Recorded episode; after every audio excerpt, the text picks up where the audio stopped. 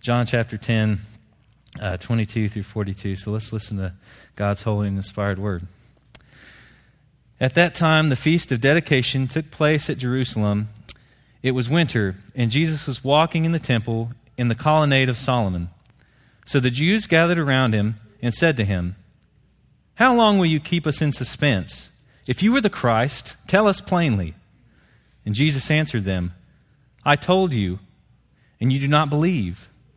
The works that I do in my Father's name bear witness about me, but you do not believe because you are not among my sheep. My sheep hear my voice, and I know them, and they follow me. I give them eternal life, and they will never perish, and no one will snatch them out of my hand. My Father, who has given them to me, is greater than all, and no one is able to snatch them out of the Father's hand. I and the Father are one. The Jews picked up stones against again to stone him, and Jesus answered them, I have shown you many good works from the Father. For which of them are you going to stone me? The Jews answered him, It is not for a good work that we are going to stone you, but for blasphemy, because you, being a man, make yourself God. And Jesus answered them, Is it not written in your law, I said, You are gods? If he called them gods to whom the word of God came, and Scripture cannot be broken, do you say of him whom the Father uh, consecrated and sent into the world, You are blaspheming because I said, I am the Son of God? If I am not doing the works of my Father, then do not believe me. But if I do them, even though you do not believe me, believe the works, that you may know and understand that the Father is in me and I am in the Father. Again they sought to arrest him, but he escaped from their hands. He went away again across the Jordan to the place where John had been baptizing at first and there he remained. And many came to him, and they said, John did no sign, but everything that John said about this man was true. And many believed in him there. It's the word of God. All right. Well, uh, as I said, I read from the uh, in our call to worship the Good Shepherd passage, um, Christ describes himself as as the Good Shepherd, the leaders uh, that uh, lead his sheep. And so that leads us into uh, this festival uh, dedication at Jerusalem. And um, the Jews are pretty fed up with Christ at this point. They're getting, they're getting a little irritated at, uh, at, his, um, uh, at his parables and his, his somewhat declarations. As Wes said on Sunday, um, it wasn't quite the time yet for Christ to announce his. Um, uh, his messiahship directly. Um, for one, the people would not have uh, recognized him as such because they wanted a conquering uh, king to come. They, they saw a political, uh, a, a, political messiah, a military leader to come. And course, this man, Jesus, didn't really look a lot like that. And so um, it wouldn't have helped the people or his disciples to really grasp what he was doing. And in a way, he did tell them, as we'll get into, he did tell them that he was the Messiah, but through parables and other means. And so they're fed up. The Jews are um, ready to uh, set this trap. Um, so they ask him, they're, they're fed up. So they say, How long will you keep us in suspense? If you are the Messiah, tell us plainly. Tell us already. Just say it so we can, uh, so we can uh, get on with this. Um, uh, prosecution here. And we'll get into some of that uh, later, uh, why they were setting this trap in the first place. It wasn't because they really wanted to know if he was the Messiah or not. They wanted to lay this trap for him to walk into. Uh, and if he said so plainly, then uh, that's the gotcha moment. They would have him, um, as it were. But uh, so the, the Jews set this trap. Are you the Messiah? Tell us. Um, and so uh, now we move uh, into the Good Shepherd's response to that question. He says, I have told you. I've told you plenty of times, um, but you have no ears to hear. You did not believe it. Um, you saw the works in my Father's name. You saw these things that were being done, the miracles, the fulfillment of the prophecy of the scriptures, uh, which is their, our Old Testament, uh, but their scriptures at the time, the fulfillment of those, the miracles you're seeing um, done in the Father's name. And uh, we read in our call to worship the people, um, the split between the Jews saying, you know, other, this man's a demon. He's insane. This guy's crazy. Um, but the others, a bit more rational, said, well, no. You know, when we look at the scriptures, it, it, he can't be a demon. Those things, demons can't do those things. These are works of the Father. But they still couldn't wrap their heads around um, that even though um, Christ was fulfilling the scriptures, they, they couldn't see past that. The, uh, our, God had not, uh, Father had not opened their eyes, as it were. And so um, they did not believe. And he says, he tells them why. He says, You are not my sheep, um, because my sheep uh, listen to me, listen to my voice. And uh, so, some uh, water.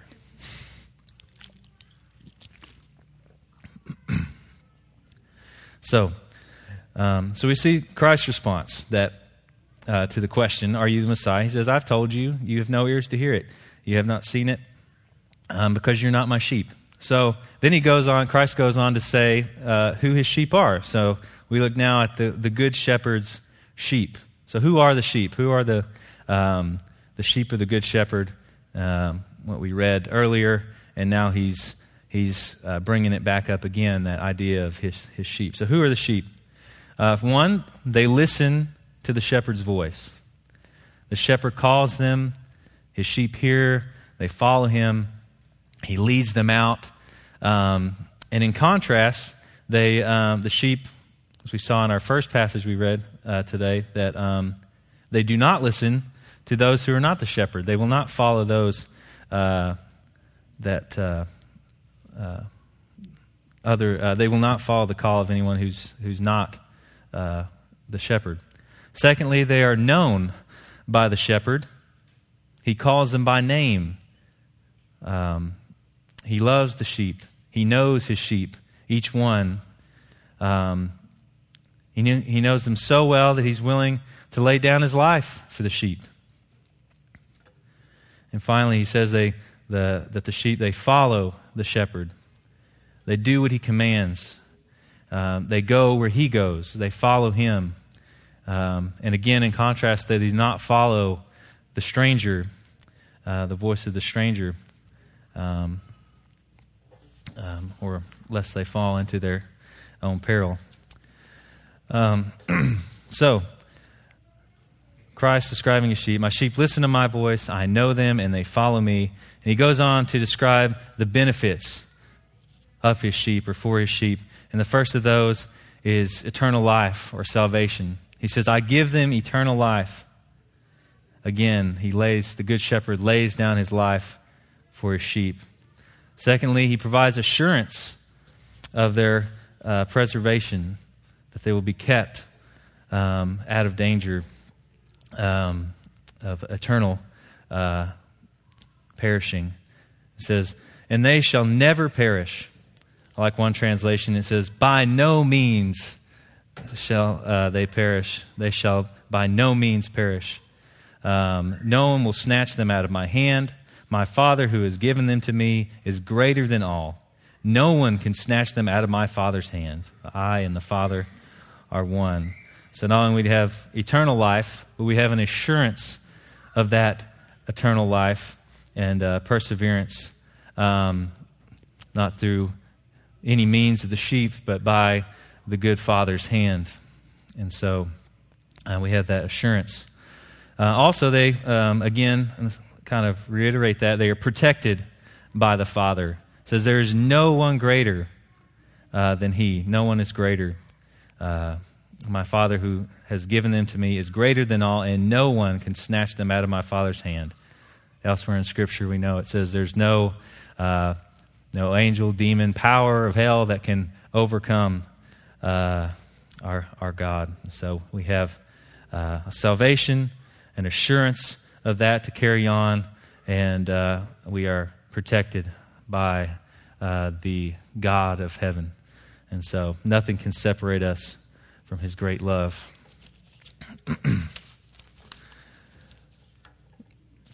so, with that in mind, he turns again. Um, we turn now to the shepherd, the good shepherd's claim, or maybe uh, second claim in this case, because he's iterated it once, but he's, he says it more directly this time. He says, I and the Father are one.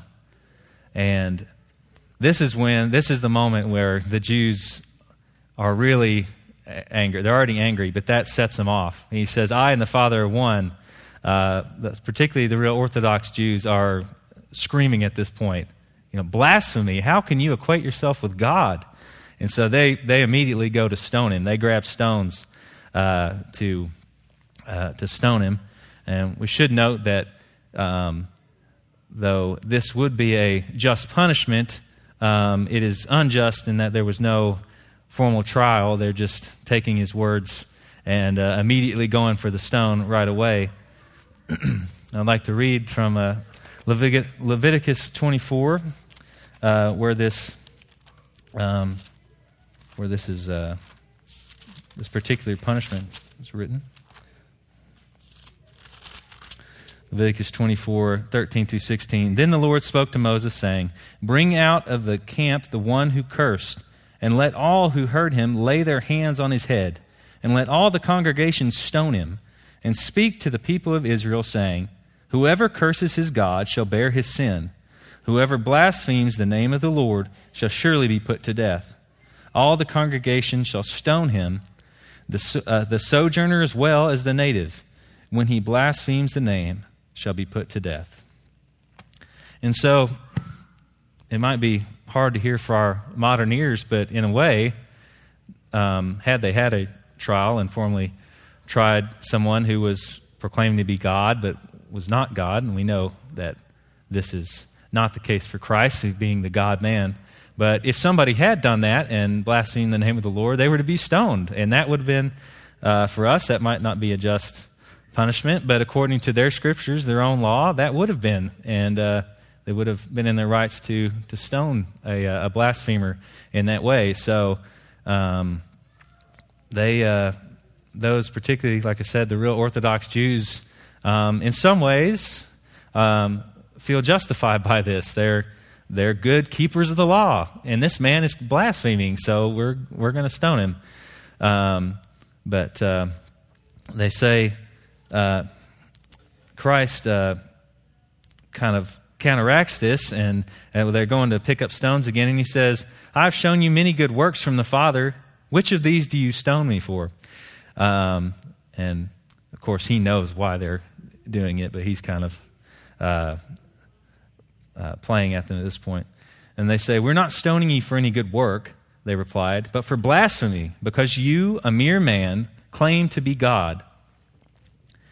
And, and so we know that uh, this is no mere man we're dealing with, but the God man, Jesus Christ.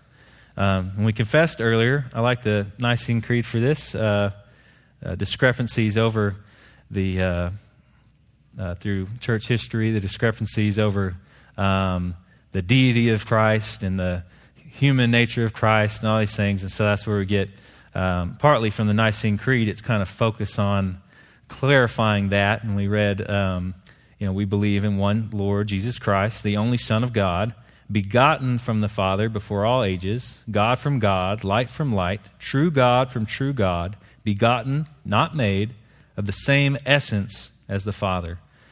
And so uh, we confirm that together, what Christ says here, that He and the Father are indeed one.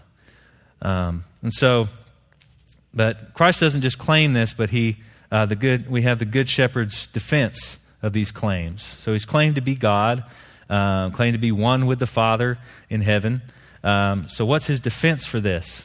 And uh, He brings that uh, defense in two ways. First, the evidence from Scripture, and uh, secondly, the evidence from the works, which we've talked about a little bit. He's brought up a few times. But uh, so the Good Shepherd's defense. Firstly, evidence from Scripture. And uh, um, Christ says, uh, Jesus answered them, It is not written, is it not written in your law, I have said you are gods? If you call them gods to whom the word of God came, and Scripture cannot be set aside, what about the one whom the Father set apart as his very own and sent into the world? Why then do you accuse me of blasphemy because I said, I am God's son? And uh, Christ here is referencing um, uh, Psalm 82. And I'll read that for us. Psalm 82 says, God has taken his place in the divine council. In the midst of the gods, he holds judgment. How long will you judge unjustly and show partiality to the wicked? Give justice to the weak and the fatherless. Maintain the right of the afflicted and the destitute. Rescue the weak and the needy. Deliver them from the hand of the wicked. They have neither knowledge nor understanding. They walk about in darkness. All the foundations of the earth are shaken. I said, You are gods, sons of the Most High, all of you. Nevertheless, like men you shall die and fall like any prince. Arise, O God, judge the earth, for you shall inherit all nations. And so you see in Psalm 82, um, Christ um, is making an argument from the, the greater to the, the lesser to the greater here when he says, um, In your law, in the, I first should say, um, Christ sees the Word of God, uh, the Word, as, as infallible and he says, Scripture cannot be broken. Otherwise, I don't think he would even use this as a, as a defense, but uh, I think he uh, obviously believed it. But uh, the, the Jews, you know, held Scripture highly as well. So he, you know, he's using that. Um, but even he says, uh, Scripture cannot be set aside. It's infallible, it's authoritative. And, and so uh, he, he draws them back to, again, a, um, a uh, the word and something they would have been very familiar with, the psalm, um, and uh, uses that in his argument. So he's saying basically um, from the lesser to the greater. Um, speaking of little g gods, um, in this psalm, he's talking about these wicked, uh, wicked, rulers. How long will you judge unjustly and show partiality to the wicked? Um, those who were unjust um, he says, uh, Christ says, um, if you call them gods to whom the word of God came, uh, and the scripture cannot be set aside, what about the one whom the Father set apart? Um, and so we have, if you call these evil men gods, then what's the problem with one who's been called and set apart and consecrated to do the will of the Father? Um, uh, you know, how much uh, greater is it that, uh, that he can say that he's the Son of God? Uh, and so that's his uh, Christ's argument from his evidence from the Scriptures um, for the for the claim of saying he's the Son of God. But uh, the evidence from the works, which you've talked about a little bit um, already, those he was commissioned to do, and those that the Jews would have seen and um, had their eyes, even even when their eyes were uh, closed in a sense to not be able to see it fully, would have understood that these are works from God. So those those two groups from earlier, you know, this man's insane, or well, no, he can't be, you know, he can't be a demon.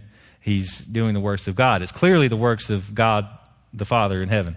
These are clearly good things. The healing, all the uh, healing that he has uh, done up to this point, the um, uh, uh all of those things, and so. Um, anyway, so the, uh, the evidence from, from the works, these people would have understood these things that Christ had done, um, if rightly assessed, that they would have been from the Father. And in Christ even says, if I do not do the works of the Father, do not believe me. If I'm not, if the things that I'm doing are not from God, if they're not um, according to, to our, uh, our scriptures, if they're not, um, if they're seen to be uh, uh, not in accord with who God is, then don't listen to me. Don't, uh, don't believe me. But if I do them, if I do those works, even if you can't believe me, believe the works. Look to the works that I'm doing and see.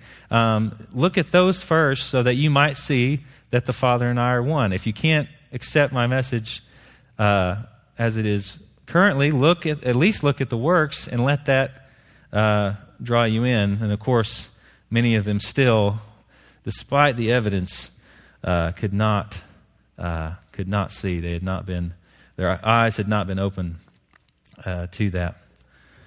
And so, uh, in uh, verse yeah, 37, do not believe me unless I do the works of my Father. But if I do them, even though you do not believe me, believe the works, that you may know and understand that the Father is in me, and I am in the Father. And there he goes again. He said it again. This man, this uh, blasphemer, has said it again. The Father is in me, and I am the Father. He's claimed to be God again. He's just explained himself. He's laid forth the evidence. Um, and uh, still, because they're not a sheep, they could not hear. And so again, they tried to seize him, uh, and uh, he uh, had a miraculous escape uh, once again. It was not time for him to be uh, taken up yet. so the evidence was clear, and Jesus escaped uh, once again, and uh, he went back across the Jordan to the place where John had been baptizing in those early days, and there he stayed, and many people came to him. Um, and so we see Christ has escaped again. People are coming to him. He's back where uh, John the Baptist was, and uh, the people were familiar with John. And um, this is an interesting note that uh, they say, though John never performed a sign, the Old Testament prophets, there would have been signs to allude to their authenticity. But uh, John did not perform any signs, but pointed uh, to Christ and says that all that John had said uh, of this man was true. And so, uh, though John himself did not perform any miraculous signs of, of a uh, uh, prophet of the Old Testament, he did everything that uh, he said about Christ uh, validated him as uh, in that way. And so the people began to, to come, come unto Christ. And so, and they, it says that, and many believed in Jesus. and one note here the word believed there, um, I won't try to pronounce the Greek, but it's, there's two um, forms there. One is a simple mental assent or a belief, just I, I believe that fact.